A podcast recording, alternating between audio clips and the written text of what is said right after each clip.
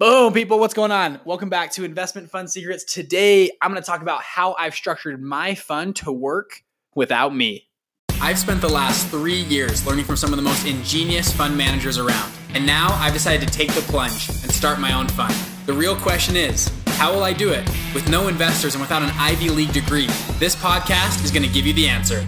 Join me and follow along as I share mine and other stories as we start and build multi million dollar investment funds. I'm Bridger Pennington, and this is Investment Fund Secrets. Hey, welcome back to the show, you guys. So, today we're going to talk about how my fund works without me. So, I want to take you back to a, a dark and dreary time. You remember before you knew what a fund was, and the world was black and white, and there was mist, and it was gray and hazy, and you didn't really know what you were gonna do with your life, and it was just this dark time. And then you finally figured out what a fund was, and like, bam, wow, like life came to color, and it was just just amazing, right? And now we're in the fund world, and just it's beautiful, right? It's beautiful to come out, and we're trying to pull people out of that dark and dreary world into the light um, of what funds are. And so, anyways, for this episode, I want to talk. You know, back when I was first starting my my first fund, this is almost two and a half years ago, three years ago. Um, I sat down and I and I was doing most of the pieces, pretty much actually not most, all of the pieces of the fund. I was raising money, I was trying to run the, the management and also trying to deploy capital. And I thought I had to do everything. And a lot of entrepreneurs, not even fund managers, but just entrepreneurs in general, hit this of, man, okay, I'm doing everything, I'm smart enough, I know what's going on, and they struggle with hiring that first employee and and also creating systems and principles behind their business, and for us, it's investment strategy and models, the principles and systems. So today we're going to talk about that, how I've set up systems and principles in our companies that allow me to go ski. I love skiing. To me, for me to t- take a break and go skiing for a day, and nothing really changes. Now I know what you think, Bridger. You, you have a fiduciary responsibility to your investors. Yes, and I and I'm going to talk about that for a second right now. I actually have participated recently in a in a exercise that I don't like to participate in I very much at least I went and read a lot of the comments I get on Instagram and this podcast and I just don't do it much because I don't like I like to be me and sometimes comments can get in your head. And I've heard from a lot of other like people that do online marketing or podcasts and stuff they just go don't read the comments for the first 100 episodes of whatever you're doing just because you need to just go. And then once you have enough, you know, confidence and enough content behind you, you can go read them. So I, we've kind of hit that. I think we're, I don't know what episode we're at. I think we're around, I don't know, 50, 60, 70, somewhere around there. So I went and started to read the comments, and it actually wasn't as bad as I thought. It was actually pretty pretty fun to hear comments. A lot of people. We have right now 10,000 listeners a month on this podcast, which is crazy. So also with that, I decided we need to buy a new mic. I was like, all right, 10,000 listeners a month. Let's buy a new mic. So we have a new mic. Hopefully next episode I'll have it in. Really nice mic. It'll sound better for you guys. So, anyways, I'm reading the comments. A lot of the comments ask me, Bridger, how do you run a fund and your podcast at the same time? And the answer is what I talked about before is systems and principles. And I think it's a great question and it's a, it's a valid question. And what I've done, because I have a fiduciary responsibility to my investors to get them the highest return possible. So I need to focus on my fund, our investments to make sure they're making money. But I wanted to expose the fund world, expose a lot of fun. I'm gonna make a new episode too in a little bit why are fund managers so secretive? Everything in this finance world just seems to be very, very secretive. So I said, wait, let's expose this. But I don't have enough time to put in the energy to do all the online marketing stuff of making ads and websites and funnels and all this sorts of stuff. So I brought on a partner. His name's Mason, fantastic guy. Seriously incredible. I'm okay. I can I've done ads and websites and stuff before. I'm probably like a level five. He's like a level nine or ten brought him on, gave him a huge piece of equity, and said, dude, all I want to do, I'm going to hit record and give it to you, and you're going to do everything else. He said, done. So I, I literally, I hit record for these episodes, and after it's like 12 minutes every time I give it to him, he does all the emails. The, the fact that you're listening to this is probably because of him. So I want to give him a huge shout out of having partners. And I've, the last little bit, had an incredible opportunity to interview fund managers for our mastermind we're coming out with next month. So I, have grabbed a ton of different fund managers from different industries, I mean, real estate, venture capital, debt, all sorts of you know family office that are all coming together, and I've been able to interview them. And a lot of these guys are very very successful on what they do. Right? They're they're running um, anywhere from a hundred million dollar fund to a deca billion dollar fund. And I, I ask them, how did you get from zero?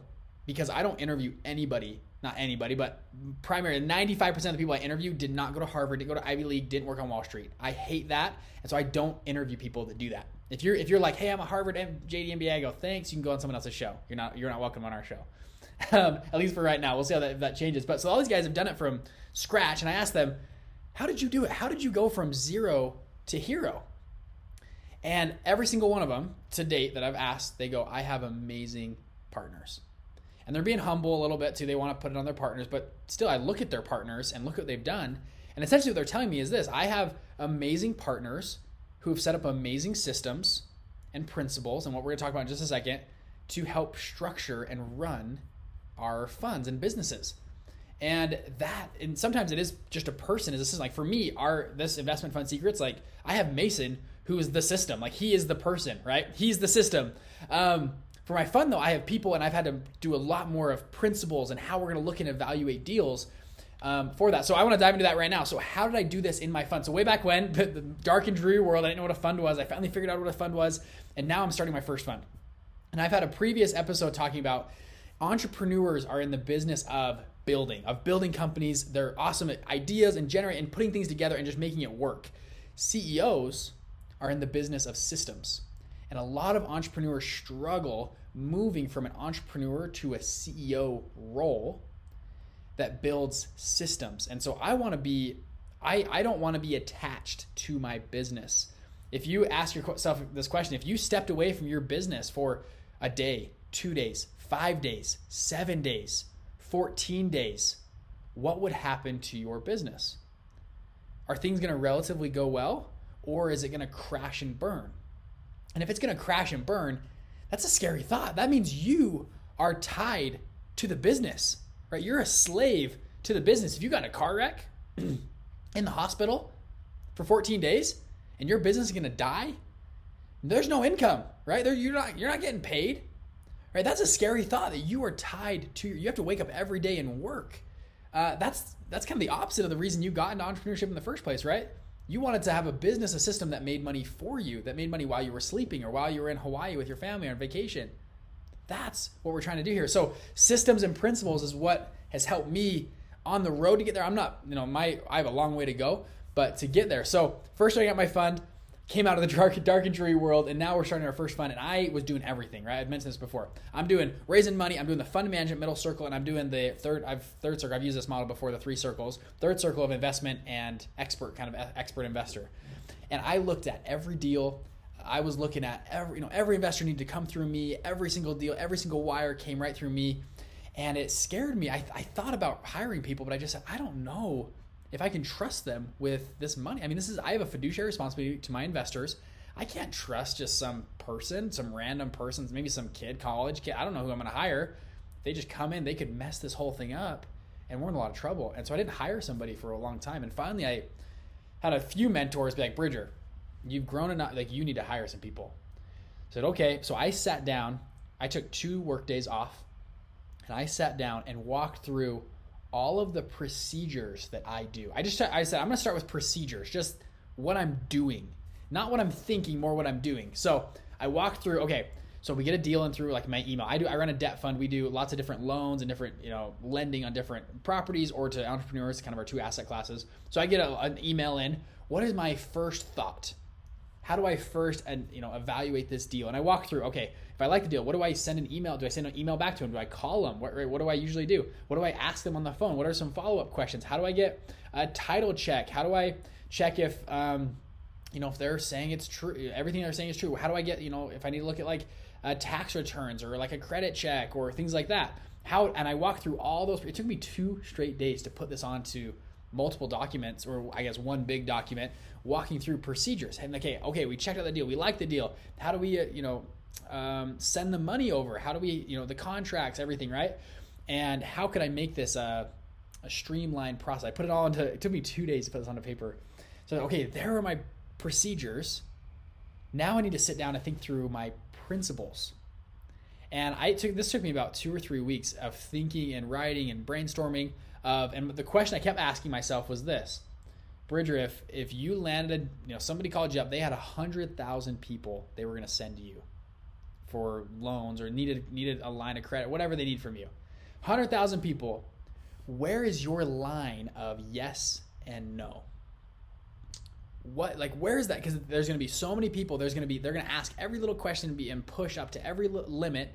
What is the line of yes and no if you had 100,000 new applicants today asking for money? So I just sit down and say, okay, what is that? And I walk through, we, we put principles together of how I would, you know, structure my thinking process of yes and no. And a lot of times, and this is a big wake up moment for me because I sat down and said, holy crap, a lot of the deals I've been, I was, at this point, I've been running my fund for about six months. We had done, I, I don't know, I think 25 deals, something like that. I, and I kind of said to myself, I've, you know, I'm the kind of person, I've never met a deal I didn't like. I love deals. People send me an email, dude. This I got a great deal. I mean, two and a half million dollars over in Texas. I got one two days ago. This exact deal. Two and a half million dollars in Texas. I said, great. They have this ranch. It looks awesome. I said, great. Everything looks awesome. And then I have to go back to my principles. Okay, okay.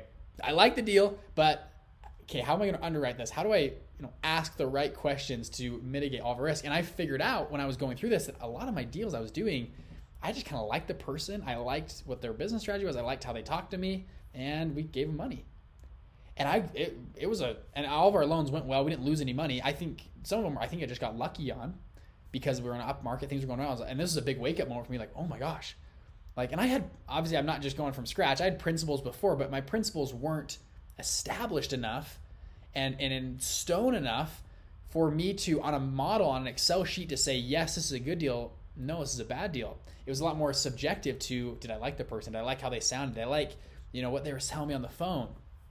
and um, they were selling me on their deal, and I was getting sold, and I was like, "Oh, okay." We need to end this. So I sat down and we mapped out the principles for a good deal and bad deal. If we got 100,000 new deals today, where's our limits for yes is a good deal and no, no this is a bad deal? Could we put this onto a computer system and just automate it? That's what I wanted to get to. So finally, we set this out, and I have and I consolidate it down, and we had our procedures paper and our principles paper, and I finally got ready. I don't know if you guys have, you know, hiring your first person. This was me hiring my first person. I was like, oh, okay, this is gonna be a big deal. I was interviewing people. I sat down with people, and I finally found one person I wanted to hire, and I said, this is awesome. So we, I hired him, brought him on, and I wanted to test my procedures and my principles. So I had him read through it, both documents, and he asked me a few questions. So I was taking notes, like, okay, he didn't understand that, and I had to explain a few things to him. And then we got a new deal in, and I said, go, see what you see what you think and he and I said, based on the principles, based on the procedures, what would you do just on these documents?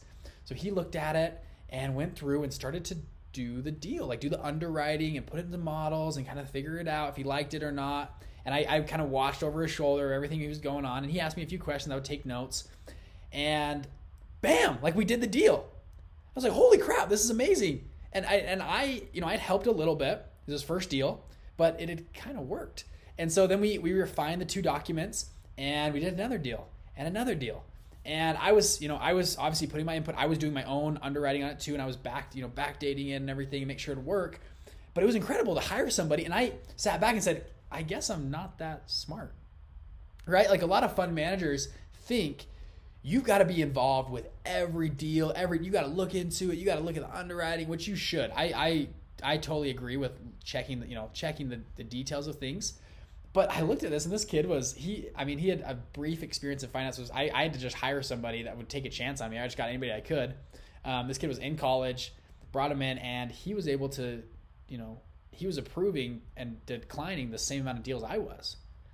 And I'd been doing this for a while. I had all my models and all this stuff, and I was like, wow, off of these two documents, he can do that. And I said, this is amazing. I'm not that smart, and I've just put systems now in place that can do this. So then we hire the next person and the person brought in, he doesn't even do finance. Like not even he like had never done finance before, and we're just trying to get anybody we can get to help us out with just looking through deals. And he starts using the principles, and like bam, was approving almost the same amount as as myself and that first employee. Was like, holy crap, this is incredible. And we consolidate down seriously two papers, procedures and a principles paper of how we would evaluate deals. That's all they had to go from. And and yes, they would call me up and I'd look through. I was looking through about probably about 50% of the deals we did, I would personally look through and check. And the other 50% we were just doing. And we do a lot of, just so you guys have background, I do about 30 to 50 of these deals a month. I mean, we're doing anywhere from like five grand to 30 grand. So not like, not crazy big. That's, we do a high volume. We're kind of a high volume play with our fund right now. We're launching another fund that's going to do a lot bigger volume. Um, or excuse me, a lot bigger deals, lower volume. Uh, but anyways, that's that's how this fund was going, and so we had lots of deals. So I wasn't looking through the details of every deal, um, but I would look through the models and how they were underwriting, and it was working. And it was like this is incredible. Like I made a system that works. So I finally tried to test my my hypothesis. Right? Could I go? I love skiing. Could I go skiing and see if my business still works? So I it's great powder day here in Utah. So I, I woke up one morning. I was like, okay, I'm going skiing. I'm not going to tell anybody I'm going skiing. I'm just going to go. And I have two guys that work remotely. And um, I, I, at this point, I think I had three people. And so I left and I'm up skiing and I'm like, oh my gosh, okay, I'm like checking my phone, like, are they, are they gonna call me? Like, are things gonna break, you know? And sure enough, two hours in, I had had like eight phone calls and like 30 texts, and everything blew up, and it was just the worst thing ever. But that story is is funny. Anyways, I the system kind of broke, but I said, okay, why did it break? What things could you guys not answer on your own? So we went back to the documents. I made we made new notes, made new outlines. We tried to simplify it. And uh, and a, a, month later, I tested again. I went skiing, test how our systems went, and it was a little bit better. And then the next month, I went a little bit more, and then like, anyways, we've gotten to the point where I've gone skiing a couple times, and no one's even called me, and I love it. And we're doing deals, and I've now we so now I have three employees that work for me. And one of them's a manager and manages the other two guys, and he sends our wires. He sends, he looks at the deals. He, I've tried to duplicate the manager role of double checking and looking at things because he's worked with me for a while, um, of doing that. Now, Bridger, how do you incentivize your employees? Well, I give most of my employees, I guess I have three, two, two of the three right now, I do um, some type of rev share with them. So they're participating in the actual deal, right? They get a percentage of, if the deal goes well, they get a percentage of the deal. Now, if the deal goes bad, they also lose a little bit. They lose percentage, right? And so they are essentially, I'm trying to align incentives with everybody in the company, between investors, myself, and our employees to do all of this um, with our principles. Now, what I'm saying this is I don't want it to ever be fully automated. I want it to be automated enough where I'm not looking at 100% of every deal. I'm looking at maybe 20 or 15% of deals. And what I do now is I'm moving on to okay, how can I grow the business? I love the entrepreneurship space. So I've set systems up to help run the business. Now, my whole purpose every day is waking up, finding new investors and finding new business, finding new deals for us. So or different asset classes that we're to invest in. So I find new investors, and all day I'm messaging people, I'm calling new people to set up business relationships with people to send us more clients, more deals, or more things, you know, different asset classes we can invest in our fund. That's what I do now because I've set up the system to allow me to do it.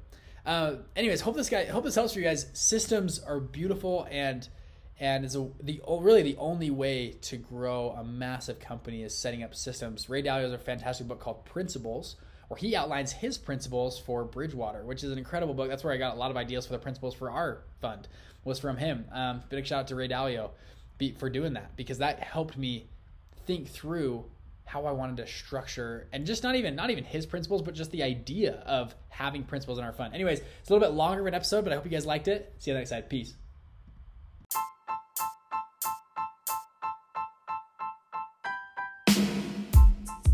Boom! What's going on, people? hey, believe it or not, I want to hear from you. I want to hear your problems starting a fund, growing your fund, and scaling your fund.